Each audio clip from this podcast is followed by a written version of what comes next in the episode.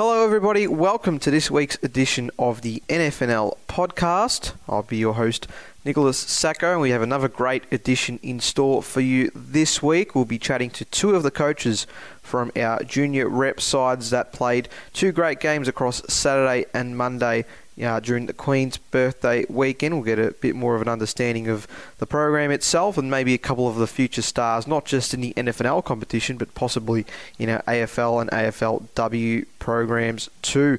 We'll also preview this weekend's action in our senior men's and women's competitions. Some great games to look forward to across all of those divisions. And we'll speak to the senior women's coach of the Eltham Football Club in Darren Cardamone following his side's seven and two start to the season. And we'll get a bit more of an idea of where they see themselves in the next few weeks leading up to a potential finals campaign. But in the meantime, we'll get straight into it. And as I said off the top, over the weekend we had our uh, junior representation squad games played over the Queen's birthday weekend. We had some great results from all six of our teams, and it was fantastic to see the Metro competition back up and running for our under fourteens and under fifteens, and we'll get a bit more of an idea about how it all went down over the long weekend now.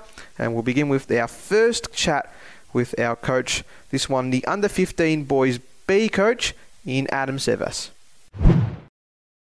Now joining us on the N F N L podcast was the under fifteen boys B coach from the junior representation games over the long weekend in Adam Sevas. Adam, thanks so much for coming on and giving us a bit of your time. Morning, Nicholas. No worries at all, mate. It's uh, a pleasure. Thank you, Adam. Uh, let's start with the two games and, and I guess a bit of an insight into how the results came about. Saturday was a very impressive one hundred two point win, and you know I'm sure it would have been a joy for, for all the boys to get a result like that to kick, th- kick things off. Um, you know, what were the takeaways the boys had from a result like that? And I'm sure it would have been pretty pleasing scenes all around.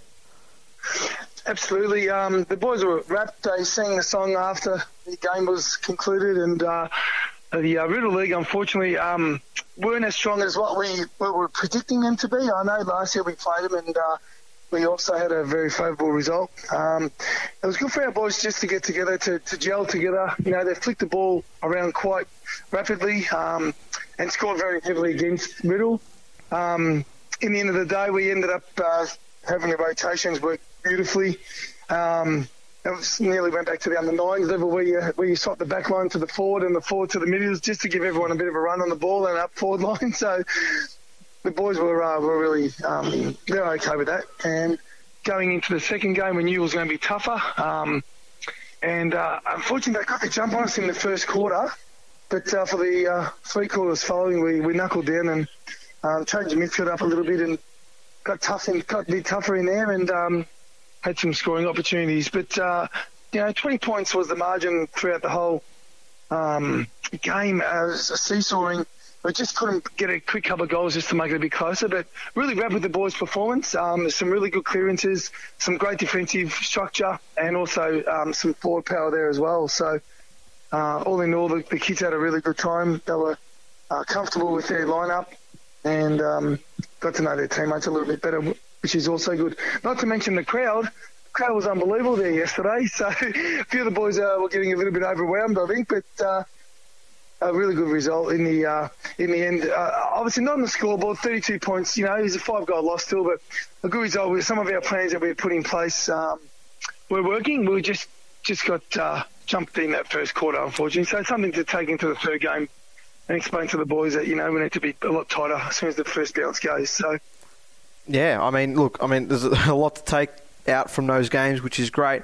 You know, I spoke to you on the jumper presentation night in terms of what the experience would mean, you know, to the to the squad. And I know you've been in the program for a couple of years now, but you know, do you think that the the team that you were able to coach on the weekend will will take a lot out of the experience they've had, and even if it doesn't, you know, uh, yeah. to anything further down the track, um, just being able to represent the league the way they have?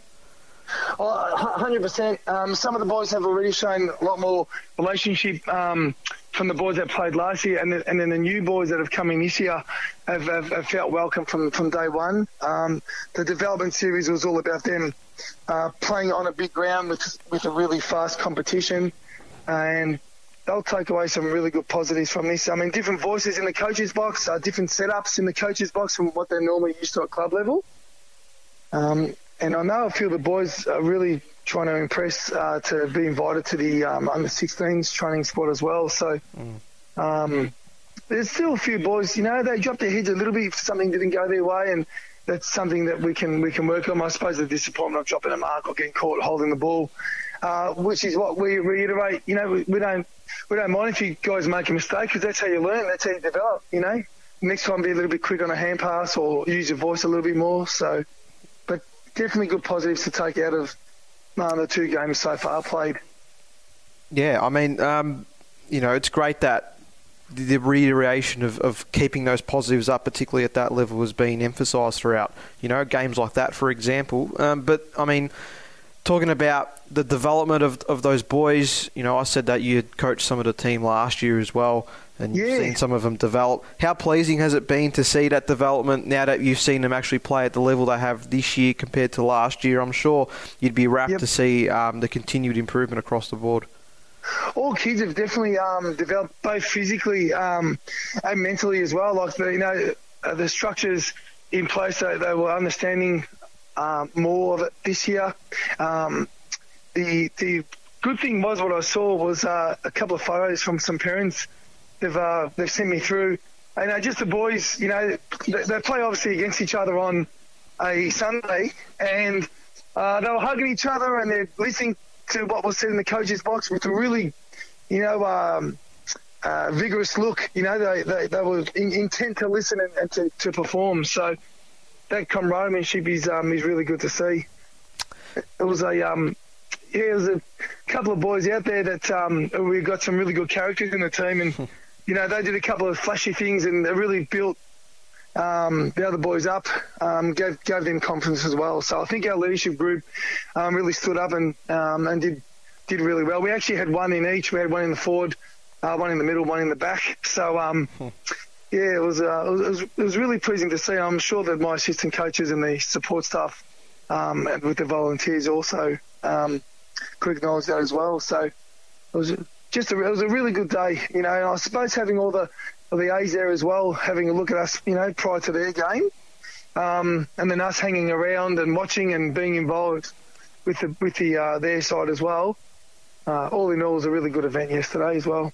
What were the key differences you felt from the program this year compared to last? Of course, you know, again, you know, some of the yep. development of those kids may have been halted a little bit due to COVID or, or sure. a couple of other factors as well. But, you know, now that you've had two full years at it in the development program and and seeing yep. these kids, you know, rise up in terms of their skills, have there been any big differences in terms of how the games have been played, or is it just more about focusing on those kids?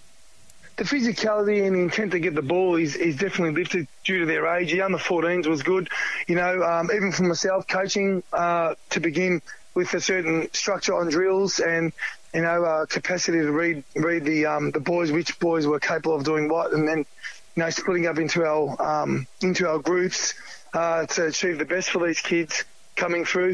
This year in particular, um, we constructed drills that were a little bit more uh, intent on Uh, hitting up our forty-fives and a bit more technical. Um, whereas last year we sort of just um, I coached in a way that was um, dedicated to just a really big fun component, and then also uh, mix it up with the technical side, and also um, just building up the comradeship with the boys. This year in particular, um, the skill level was a lot better. So um, the boys had listened, and they, and they went over over um, the break and were practicing their left and right foot. I think their opposite side of their body was a lot stronger this year, and their preferred side of their body, they were hitting targets a lot more this year. So, um, although the first game was really windy and cold in Romsey, some of them couldn't feel their feel their hands. they were they were a little bit chilly. Um, I think just generally the skill level of what they learn on the track for the ten weeks that we've we've had them for so far this year has increased. And it comes down to really good support in the box as well. We um, we had a really good uh, structure, and uh, game, game plan worked really well. Um, but we just couldn't get over the line with E D F L. Um, probably would have taken one or two goals just to break that twenty-point margin, but um, the boys were fantastic. Adam, it's been great to hear all the positives that have come out from the program, particularly over the weekend, and that, you know, there'll be a lot of kids to look out for in the coming years, I'm sure. Thanks so much for coming on and giving us a bit of your time today. No worries at all, mate. Thanks very much, Nicholas. Great to hear from Adam Sevas there, the coach of the under fifteen boys B squad from the weekend. And we'll continue along the lines of the topic from the A F L Vic Metro Junior Development Series that took place over that Queen's Birthday long weekend, and we'll speak to the coach of the under fifteen girls A side, Ari Shaka, and we'll get to him now. Now joining us on the N F N L podcast was the coach of the under fifteen girls A team from the weekend of action with our junior representative program, Ari Shaka. Well, Shaka, I should say. But, Ari, thanks so much for coming on and giving us a bit of your time. Uh, thanks, Nicholas. Um, no worries. We'll start with the two games then from the weekend, um, and we'll go with Saturday's game. A nice thirty-seven point win for your squad against the Y J F L team, and a couple of standout performances. Caitlin Busatil as well, uh, being one of the best on the ground from that win. A great result from the girls uh, for the girls, I'm sure, and I'm, I'm, I bet they would have all been very pleased to kick off the weekend with a win like that. Well, it was good. I think um, you know the win that we had with the girls was um, was quite good. You know, they started the momentum rolling. Um, you know, for our our squad, and you know, when we talk about the squad, we talk about the whole squad, the A's and the B's, because we did train all together. Um, so, you know, to get that first win up, you know, and bring that momentum through, or really shine through, and brought a bit of energy to the second game um, with the Bees. And the good thing that um, we got we witnessed was, um, you know, at the end of that second game, how all the um, players, all, all the A players that came and watched that game ran out and celebrated the second win as well, you know. So, um, like, like we discussed previously, that we we kept the squad pretty much together until the end, you know, when we had to separate. So it was a good thing to see, but um, it was really good. And then on Monday, not quite the same result, going down to the E F N L side, who, you know, have always been, I guess, the stronger side in, in these competitions in the last few years. Um, you know, experiencing both the wins and the losses throughout the weekend, I guess, has its benefits in terms of the girls being able to understand, you know, and, and getting some takeaways from results like that. What did you think the takeaways were from the girls um, from the weekend's games? Uh, well, I think, um, uh, look, the second game was a little bit different. Like, like uh, we know Easton's always been a very strong uh, league. Um, you know, they, they spend a lot of time um, with their development of the their juniors um, coming through. So they... they um, and, uh, you know, they were just a better side for us, even though we had, we had plenty of opportunities Um, you know, to, to do well. We just couldn't convert. Our biggest, what we learned from that game there was that our forward structure, unfortunately, just let us down just that little bit. We just couldn't convert. But to Easton's credit, they were um, they were quite strong. Like in our third quarter, we had fourteen inside fifty entries, and we only converted a point. You know, um, you know, in you know real time, we we always asked the girls for a fifty percent um, sort of uh, strike rate. You know. You know, even fourteen entries, you know, seven points or, you know, three goals, four or something like that. And the result would have, you know, could have changed or, you know, made a difference. But from that, I think um, we, we take away that every game is different and, um, you know, you need to be switched on and, and prepared and well prepared, um, you know, for every every occasion and every game and every, you know, um, every league and every uh, com, um, team is different, you know, and you need to be just uh, ready to go. I spoke to you during the jumper presentation about, you know, the importance that this program does have for girls' development. You know, you've been part of it now for at least the last couple of seasons. Um, you know, how pleasing uh, has how pleasing yeah, has it, yeah. Sorry, I was just going to say how pleasing has it been to see the continued development and, and you know, seeing the skills brought out um, by having these games. Well, yeah, thanks, Nick. Um, look, well, I've been a part of um, the rep program now for four, four consecutive seasons, yeah. You know, so my first year was um, as an assistant in the under fifteens under Owen Blizzard, and then um, from there, you know, him and I, we decided we'll go into the, uh, you know, we'll, we'll move into the fifteen girls, you know, in that COVID in that twenty twenty, so we started, I started as the head coach of that, the um, the under fifteen girls as a general, you know, not A's or B's, and we wanted to upskill our girls in our league, you know, and you know, COVID took over in the first year, so no one played football. And then last year we basically, you know, started putting that um, development program in place, and we uh, won one game out of uh, four.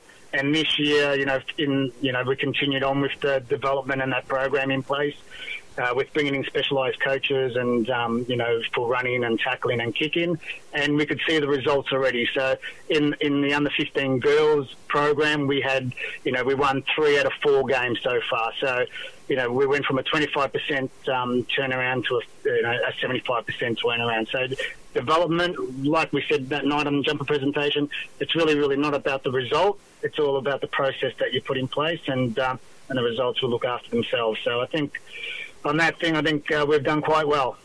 Absolutely you have. And I mean, I know you say it's not too much about the results, but, you know, it's a, I think from the weekend it was a great way to see the continuous improvement that the program has brought among these girls, which has been fantastic. Who who were some of your more impressive players throughout the afternoon? I mean, you know, there would there would always be some standouts in, in games like that, but and, and I'm sure there were also at other stages where, you know, it was a real team effort and it was great for everybody to get involved, particularly seeing as, you know, those players obviously would be playing against each other normally rather than, than with each other. But was there anyone that, you know, really had that was a standout for you in terms of the way they played on over the weekend? I think all the girls contributed really well. You know, I think um, I, I was quite impressed. Look, um, with our A side this year, we, and last year, we actually brought in some bottom ages just to try and give them a taste of um, um, in the A's, in the Division One, um, you know, what to expect. So we, we just wanted to educate those bottom ages, and um, you know, there's going to be some really good bottom ages that um, that we came through um, this year that will lead, uh, hopefully, the next group next year. You know what I mean? Because they've mm. they've experienced it. So as a squad in general, I think um, I think they all, you know, to win a game of football, you need all eighteen or twenty-four to contribute with their contest and and the effort. And uh, I, I think that uh, you know you have um, you know the standouts like you know Caitlin and Jade did on the in the second game and so on. But at the end of the at the end of the day, you need all twenty-four to contribute for a result. You know, and um, Um, for a winning result. And look, and that first win against, uh, you know, the Y J F L, you know, was a really good, um, you know, like I said, positive energy that brought us all into, you know, together, because um, we've always been together, like I said, until the end of, we only separated that one week before the jumper presentation. So, you know, the squad staying together, I think, did well for, for each other, you know. Oh, it's great to hear, you know, all the benefits that have come out of the program and the success that the weekend had had uh, with the squad that you had coached, and with all the squads that represented the N F N L as well. Ari, thank you so much for coming on and giving us a bit of your time today. We appreciate it. No worries. Thank you, Nicholas. Talk soon. Ari Shaka there, joining us as part of his role in the Junior Development Series with the girls squad. Great to hear from him and the pleasing aspects that have come from the program in terms of the junior development of the girls, which is great, and which I'm sure we'll continue to see for many years to come. But in the meantime, let's head to a preview, I guess, of the uh, senior men's and women's competitions coming up this weekend. Before we get to that preview, though, we'll, we'll start with the one game that did take place over the Queen's Birthday weekend, and that was between McLeod and North Heidelberg. In this game, ended up being a really close battle. We knew that it was going to be an interesting contest from the outset, speaking last week as well with Josh Warden and, and talking about the key factors coming into it. And, well, it was a five-point win in the end for McLeod, nine thirteen sixty-seven to North Heidelberg, nine eight sixty-two. And, you know, it was a bit different to their round one meeting when the Roos got up by forty points. We knew that the Bulldogs were going to be a bit of a tougher challenge, considering they had won the previous three games in a row. But um, yeah, it was a very interesting battle, definitely an interesting one to call from, uh, call for, to say the least. Uh, you know, it was a nice start for the Bulldogs. They had control of the contest in that first quarter, and they, you know, it felt like at times that they were going to run away with it. But an excellent second and third, or at least the first part of the third quarter from McLeod, got them back within the game and, and gave them a nice little lead. They got to as much as twenty-three points midway through that third quarter before North Heidelberg were able to claw their way back into the contest. Surprisingly, the opposite effect of what you would expect to happen following two yellow cards to Jesse Tardio and Billy Hogan. They were able to get a bit of a run going. They kicked three consecutive goals and were able to reduce the margin to the single digits heading into the final term, but McLeod, they were able to just hold their nerve in the end, uh, despite losing the quarter two goals to one. An important major from Anthony Doherty in the mid-stages of the final term was enough to get them over the line. They now sit on the same points as North Heidelberg, both sides just two points shy of a top five spot, and while of course the other teams still have to play their round ten fixtures, it's going to make for a very intriguing final couple of months of home and away action in Melbourne Greyhounds Division one. A lot to look forward to and a lot of fixtures to keep an eye on, and we'll start with the ones that are occurring this week in uh, round ten.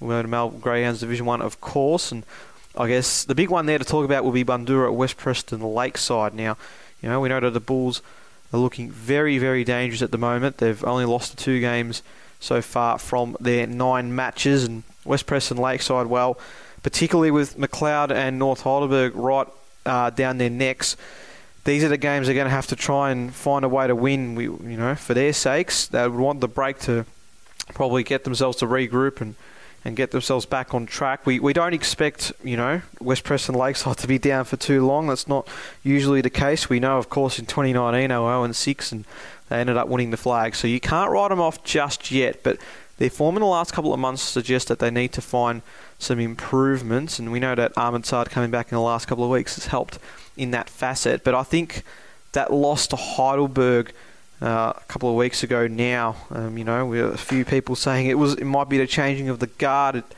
probably hard to tell right now, but um, still, if they want to consider themselves as a genuine premiership contender, these are the games they're going to have to win. And it was a team they did beat in round one. It was the, the, the match of the day we called for the opening round of the season. They comfortably defeated Bundoora, even despite the fact that their depth was really tested with a few late outs in the program, uh, in the game, but they were able to get the result over a very talented Bundoora side, who we know are capable of causing some big wins. So, an interesting game to there for them to look at here at Yulong Reserve, and then looking at the others, well, Greensborough Hurstbridge could throw up an interesting prospect too. With, you know, on paper it looks like a home and hosed win for the borough, but they actually lost to Hurstbridge in round two.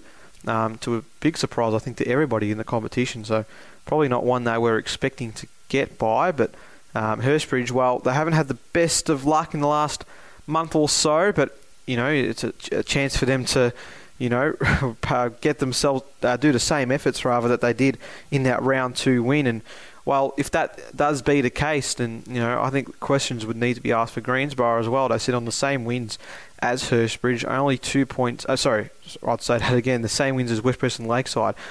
Only two points above them because of that draw they had um, a couple of weeks ago. So, look, I mean, you know, it's, it's interesting to see what they will do and, and, and whether the borough can respond, because they'll be looking to, you know, bounce back from a couple of disappointing losses themselves. So, you know, it'll be interesting to see if they can continue that run. Heidelberg up against Whittlesea, it's first versus last. Um, well, actually not really last at the moment. Whittlesea getting that win over Northcote Park last week means they are off the bottom of the ladder for now, but um, it will.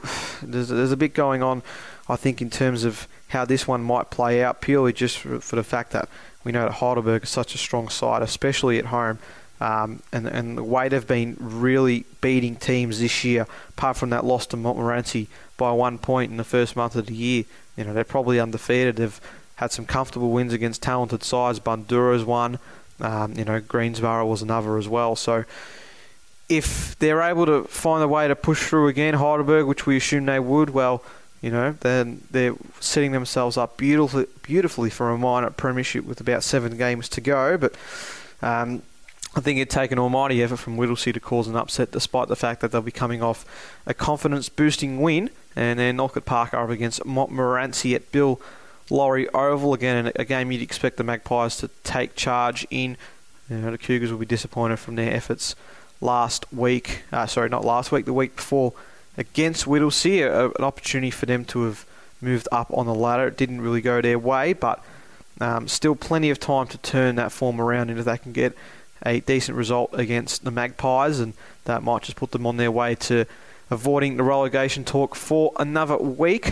We'll head to M C Labour Division two, and They just continue to be ladder-shaping games, these ones. A lot to look forward to in this weekend's action, and I think four of the five games are going to have some big consequences on what these top five will eventually come to, and even, I guess, the bottom two, because Epping and Fitzroy Stars, they take on each other at Epping Recreation Reserve, and they played each other in round one, these two, and it was the Blues that were able to get the win, but wasn't too convincing, and since then they haven't been able to put any similar type of form together, with some heavy defeats against the sides above them.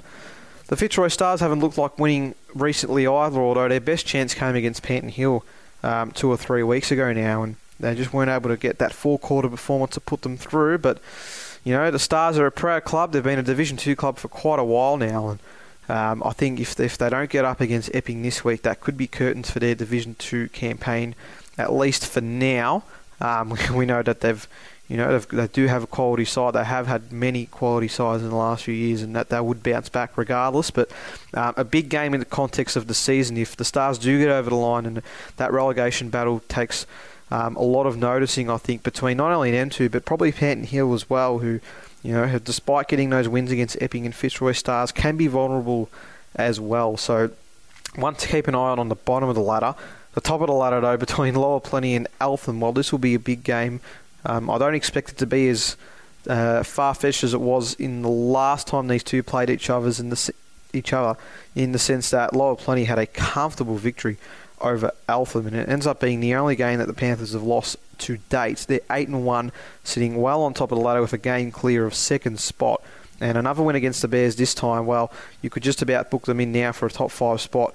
Uh, with the way they've been playing, they would have beaten every side in the competition, and they'll be going about their business as well. So a great effort there from Eltham to be where they are at the moment, and, you know, I expect them to be, I expect it to be a very good battle against the Bears, um, but I also assume that it would be a lot closer than it was the last time these two played out. A win for Lower Plenty here, well, they could reach as high as second depending on other results, although those results might be a little unlikely. But in saying that, it could just get them in touch, as, keep them in touch as well with that top spot. Um, they're, they're currently six points behind Eltham on the ladder at the moment, six wins, two losses, and of course that draw to Thomastown. So um, a lot to play for here for the Bears as well if they want to get themselves back in that premiership contention. We know they're a strong lineup. Just be about whether they can keep their best team on the park. We know Tom Keyes and Billy Barden have had some injury struggles in the last few weeks, as well as Josh Turner. So um, a lot to look forward to in that game. So too in the Diamond Creek and Thomastown game. Now, when these sides played in round one, I think a lot of us were shocked that the Creekers were able to get the result over the Bears. I think if the same thing happens this weekend, the surprise will be less known. But Thomastown, well, every game almost becomes a must-win for them now, and it's surprising to say at this point of the season, but the reality is they're six points behind fifth place Saint Mary's, um, and with Saint Mary's and Watsonia playing each other this week as well, which we'll get to in a little moment, um, another defeat to a top five side is going to just push them further behind the pack, and it also means that, you know, they'll be ten points behind fifth spot uh, with just uh, eight games to go, which doesn't put them in great stead for um, a finals berth, and it means it just have to be a big turnaround for them. So, you know, with the break, it might really work for them to, you know, kick things off again, and, and it's going to have to go right a lot from here. Um, we know they've had some injury struggles and COVID struggles as well, but um, for the Bears, they need to start from now, you'd think, against a very talented Diamond Creek side who we think have really taken us by surprise so far this year. We probably didn't expect them to be second at the halfway mark of the year, but here they are playing some fantastic football, getting on a few little win streaks here, and while they haven't been the best against top five sides, only uh, sorry against sides near them, I mean, they have beaten Lower Plenty at Saint Mary's, who are currently fourth and fifth. I think their big tests will be against Eltham and Banyul when they play them later down the track. Uh, but r- other than that, Andrew Triancouli has been able to turn this side into a contender, which has been great to see from a league point of view. We know they were um, you know, a difficult team to beat as well in twenty eighteen as well. They just didn't get there in terms of a grand final spot. twenty seventeen as well was another great year when they did finish runners-up in Division two, and it looks as though they're getting back to those heights at this point of the season. Um, whether they can continue this consistent charge towards September will be one to look forward to in their clash with Thomastown. I'd expect the Creekers to get over the line in that one. And in M C Labour Division two, the other game to look forward to, as I mentioned just before, Saint Mary's and Watsonia. Now, this probably wasn't a clash many were expecting to be a big one coming into it, but it's going to be a monumental game between fifth and sixth, both sitting on twenty points with a five and four record, although Saint Mary's have a much superior percentage with a twenty-three percent more than the Saints. But Watsonia have proven to be a difficult side to beat at times, and you know that big win over Thomastown they've had a fortnight ago has put them in really good stead. And this is probably the biggest game they've had since arriving in Division two a few years ago now, and they'll be away from home against Saint Mary's, who do play their home ground particularly well. The one time that uh, I was out there for the match of the day against Diamond Creek, they put up a very gallant performance against a strong Creekers side. They weren't able to get over the line, but the talent is absolutely there. They're both capable of playing finals, I feel like, this year, based on the form they've shown so far. Watsonia, they've had the big win over Thomastown. They had a, a famous win over Lower Plenty in round one, so they're absolutely capable. Um, and it'll be their biggest test if they can get over Saint Mary's. They'll put themselves in the top five with just eight games to go, and and some consistent form could see them make a finals berth, which would be a great story for for George Latouf's side. But for Saint Mary's, well, we knew what they were capable of last year. They're showing glimpses of that again. They haven't been able to get their best side on the park at times, but I think they're slowly starting to come together now.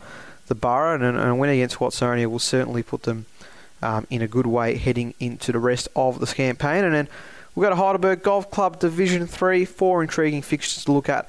Mernda up against Lalor, and again, we probably expect that to be a foregone conclusion in terms of a result there. It is between sixth and eighth, and we know they've had some close games at times. I know Lalor have seen Mernda as a side that they could potentially beat in the previous few years, and apart from the little patch Mernda have had, they've, they've proven that they are capable, not really, I guess, necessarily making finals at this stage, but you know, they'll obviously still think that challenge is still there for the taking, but they've gotten really close against some of these top five sides. We know they've had comfortable wins over Reservoir and Lalor. They got that very big win over Kilmore uh, a few weeks back as well, which, you know, has put them in every chance, I guess, of making finals. Came really close against Lorimer until the last quarter when the power just blew them out of the park as well. So um, if they can build a bit of momentum here, and it starts against Lalor, and if they're able to just, you know, put themselves in a good position heading into, you know, South Morang next week, which should be a very interesting game as well.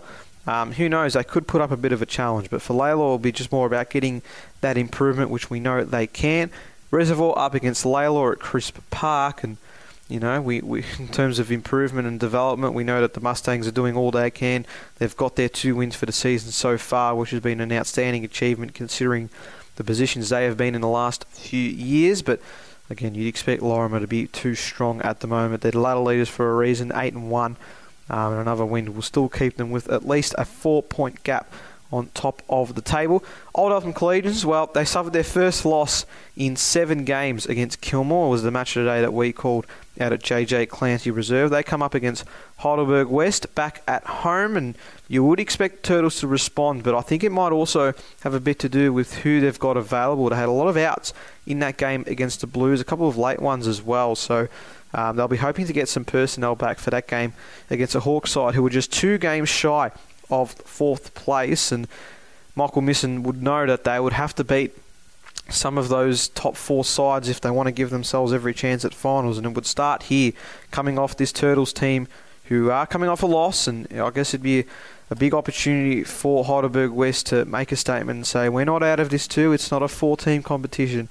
Uh, we can definitely put something in. They've got a healthy percentage. They've actually got a percentage better than Kilmore's, who are in fourth place at the moment, but it's just more about banking those wins for the team who are currently four and five for the season. And then the final game to look at for Heidelberg Golf Club Division three, Kilmore and South Morang, definitely to match it around in that competition. Kilmore, a nice win, an eight-point victory over Old Eltham Collegians a fortnight ago. They remain at home against the South Morang side, who are just beginning to rejuvenate themselves.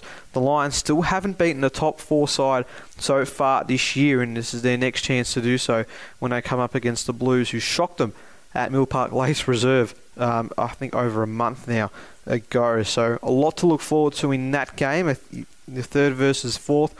You know, Kilmore winning that one would put them very close to the top of the table, you would feel, or at least for that top two spot, which we know is very vital in this competition to get that second chance. South Morang, well, they'll want to assert themselves again as a premiership contender, and again, these are the games they have to do it, and it will be a big test for them to get over the line against Kilmore. In Kilmore, let's head to Winning Edge Division one Women's now. A few games to look forward to here. A Friday night game between Lower Plenty, Bundoora, and West Preston Lakeside one. Uh, that one should be interesting to look at. I think the match of the round in this one goes to Greensborough and Montmorency one. The Borough are looking the good so far, and this game between fourth and fifth should put a very intriguing contest. We know that, you know, Greensborough Cable, they've had some nice wins in the last few weeks, but Montmorency one, they just hold that fourth spot at the moment, and it'll be a test for the Borough to see if they can push through and get over the line and keep their finals chances alive. The V U Western Spurs are up against Diamond Creek Women's one. You know, Creekers have been responding since their Uh, their winning streak came to an end a fortnight or so ago, and then Heidelberg one, well, they're up against Darabin one.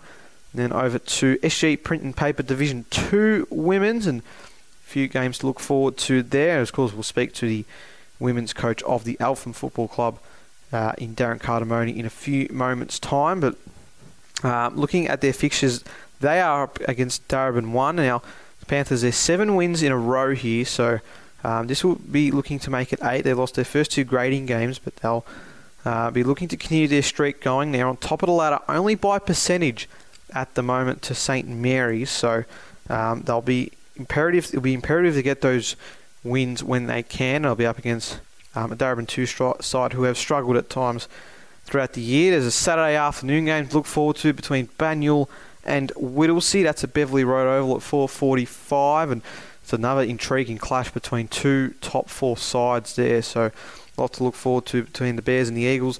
Diamond Creek Women's two, they host Saint Mary's, and the Fitzroy Stars take on Montmorency two at Sir Doug Nicholls Oval. And then we'll head over to Cleaning Melbourne Division three Women's. And um, as we uh, approach the last five games of the season, there's a lot of intrigue, I think, for the top two spots in the ladder. We know that Mernda have had a dominant start to the season's campaign, but the likes of Hurstbridge and West Preston Lakeside, well, they're sticking around too, and they're making things very difficult. It's not home and hose yet for a Mernda side. They're up against Wallen away from home at Wallen Recreational Reserve. Lorimer, they take on Hurstbridge in the four fifteen game at Lorimer Reserve, and then West Preston Lakeside two, well, they host the winless Heidelberg two side at J E Moore Park. But with all of those previews, you can always check out all the live scores when you can on the N F N L website throughout Saturday and Sunday's matches. But speaking of the women's competition, we'll have a chat now to the senior women's coach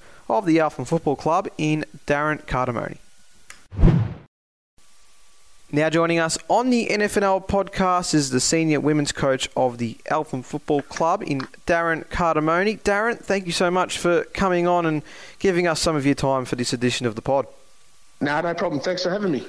Uh, you know, just coming off the Queen's birthday break now, I'm sure a good chance to, you know, rest the muscles and, and get yourself set for what I'm sure will be a very busy month or so ahead for your side. I'm, I'm I'm sure the girls are really enjoying the break as well, just getting them to, to refocus again on, on another big uh, rest of the year. That's yeah, that's exactly it. We had a few sore bodies coming into the break, and uh, probably that last game was probably one of the wettest and coldest days I think we've ever played in, mate. So it's uh, very good to get a week's break for sure. Rest up and, uh, yeah, attack the, the latter part of the season. It's been a very encouraging campaign so far. You know, seven wins in a row after losing the first two grading games, and, and you know, really starting to build a consistent brand of football. How encouraging and rewarding has it been to see your team play the way they have in the last couple of months? Yeah, it has been, and, and even with the two losses that we did have in grading, there were signs that we showed, like the first game when we played West Preston in the first grading game. There were signs there, let alone like it was, the scoreboard didn't show it, but there were some encouraging signs there with a lot of new players and a lot of turnover from last year's team, and a lot of different girls stepping up throughout, the, especially the last seven games. Every week we haven't had to rely on the same three or four girls each week to get us through the games. Each week there's a, a different array of best players, and it's, that's one of the hard, one of the pleasing things about being being involved is seeing the development of a lot of girls who have really come on throughout, not just from last year, but through pre-season into now, and, and their skill sets are changing, different roles, and just seeing the side grow and just get more and more confident, playing with each other for starters. Like I said, we've had about fifteen new players come through from last season. So it's, it's really encouraging, and now the girls are starting to show what they're capable of. You, you spoke about having, you know, the changes that you had uh, over the off-season. I guess that may have been a factor into, you know, beginning the season in Division two. You're obviously in the top flight last year and still had a very encouraging season um, before it got shortened, unfortunately. But has a yeah. big factor of the motivation this year been to get back to that Division one status in, in the near future, or has it been more about, as you say, developing and, and just gelling the team um, with all these new players coming in? Yeah, it's a bit, a bit of both, because a lot of the girls who did play last season, you know, it's a bit of a bit of pill to swallow going back to Divi two um, for, for those girls. But for the other girls, look, we've got a lot of girls who haven't played footy before, and this is their first season. So them just learning, one, you know, football itself and, and playing in in the different roles and different positions and stuff like that, and and just getting them to, you know, just play together and being a Being a competitive unit every week is one thing we strive to do, and even when we played Divi one last year, that was our goal, was to be competitive every week and just keep learning and keep keep trying to be better. And that's one thing the girls are really taking on board this year, is everyone wants to play their role and be a part of the team aspect and just keep continuing to grow our team into, hopefully in years to come, to be a, a Division One side constantly. So that's definitely a goal of ours, to get back up into the top flight for sure. You mentioned how it's great to see that, you know, there hasn't been a reliance so much on, on individual plays, but I should mention Alana Murray, who's had a fantastic year to date. Um, you know, she's in the top five of the coaches' M V P voting and has had, you know, some really great games along the way. What's made her such a standout at times throughout the season, and, and as someone that, you know, the other players in the team can really rely on to, um, you know, take that next step? Yeah, one thing with Alana, it, it's one thing that the last few years when I've been coaching, she's always had injuries and never been able to get a consistent run at football. She's always shown ability of, and how good she can be, and she's basically, I think she's missed two sessions for, from pre-season to now training-wise. Uh, she's taken her training to game day and just been confident in the way she plays. She's got a great skill set. And she's just one of those players that just, as the game goes on, she just gets better and better as, as, as the game goes. So she might have a quiet first quarter, but you know, second quarter she's going to hit back. And one ability she's got, she can play virtually anywhere. She can go down forward, kick a goal, but she can go through the middle and be very damaging. And she's just a, a tough, hard footballer too, which is, you know, they're great to coach those type of players, because you know what you're going to get every week from them. And being, like I said, being out there consistently has obviously just made her into a better player, and getting those games under her belt has just shown what she can do. There's a few others as well that have had some great patches of form. Jackie White and Sienna Gunning, I think, are two that, you know, I continue to see in the best every week, which yep. which just shows, you know, their talents. Has there been maybe anyone else or or others that you felt like have really taken their game up to the next level, that you've been impressed with their development, or, or someone that we can watch out for in the coming years? Oh, yeah, no, there's definitely, like, Jackie and Sienna, they're, they're, our, they're virtually our two bookends, centre-half forward, centre-half back, and they're, they're, they're just constant contributors every week. You know what you're going to get from them. They always give their all out onto the field. But, yeah, no, we've we've got a, a few players. Like I said, the beauty of it, we'll have two or three weeks where someone will just play really good football, like Sarah Huntington and also Shannon Ashby running through the ruck and centre-half forward and centre-half back. And, like, she can play in any position. Uh, there's also up forward, you've got, you've got Kate Cardamone, who, who pops up, and like the game against Saint Mary's, she was having an ordinary game but kicks three goals in five minutes. So the reliance isn't on one player. So the beauty of it is each week we've got, yeah, like I said, three or four that will pop up and, and, and help out the likes of Alana and Jackie and Sienna.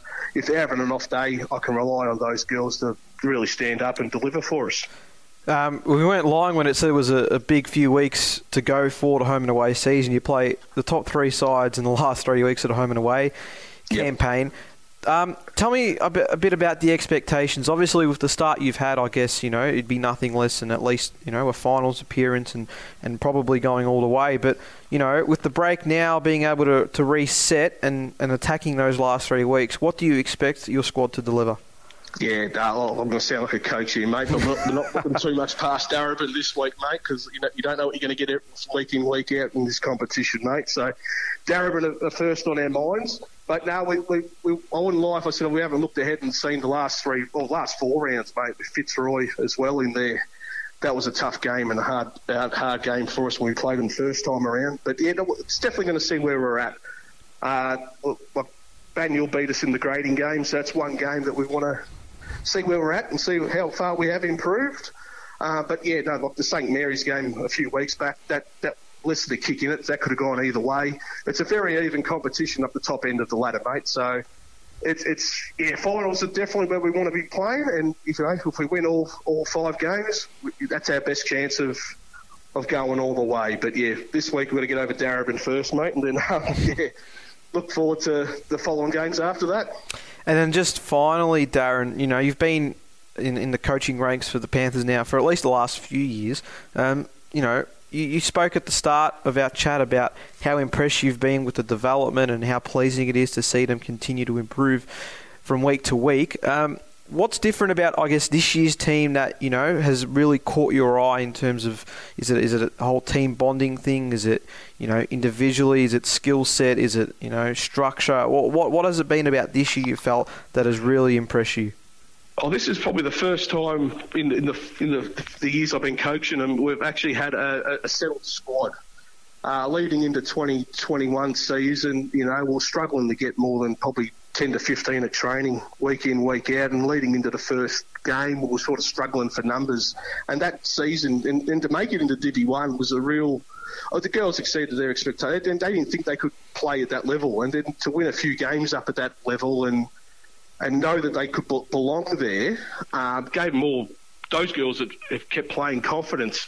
And this season, mate, it's purely just been reliant, not a reliance on one or two players. Because like last year we had we had a re- really, well, we had a player in our side who was judged second best in the league for coaches' votes and, and in the best and fairest. And she's uh, moved on for a career change. So it's given other girls opportunities that they wouldn't have had if she was still there. Um, and it's just now the reliance on the group. Uh, it's just, a, it's, like I said, we can go out there and we know we've got ten, twelve, eighteen players every week who are going to try and, and give their all. And it's their skill set's just improved. And just, just playing together over a couple of years, or a couple of, sorry, the first twelve, uh, ten or so games, it just made them improve their skill sets and just learn to play with each other. And that's the most pleasing thing. If they're having fun, mate, and they're enjoying being there, that's the best part about coaching. That's a great way, I think, to uh, wrap up this chat. It's, it's pleasing to see so many um, positives that are coming out from the Eltham Women's Program, and I'm, as I said off the top, I'm sure there'll be um, many more memories to look forward to for Eltham in at least the next few months. But until then, we appreciate you coming on and, and having a chat, and all the best for the rest of the twenty twenty-two campaign. No, no worries. Thanks for having me today, mate. Thank you. That was Darren Cardamone, the senior women's coach of the Eltham Football Club. A bit of an insight there into the happenings with the Panthers women's football program, and I'm sure they'll be doing great things once finals come around. But that's all we have time for on this week's edition of the N F N L podcast. Be sure to keep up with all the latest news and updates on our website, n f n l dot org dot a u. Until next time, I've been your host, Nicholas Sacco, and you've been listening to the N F N L podcast.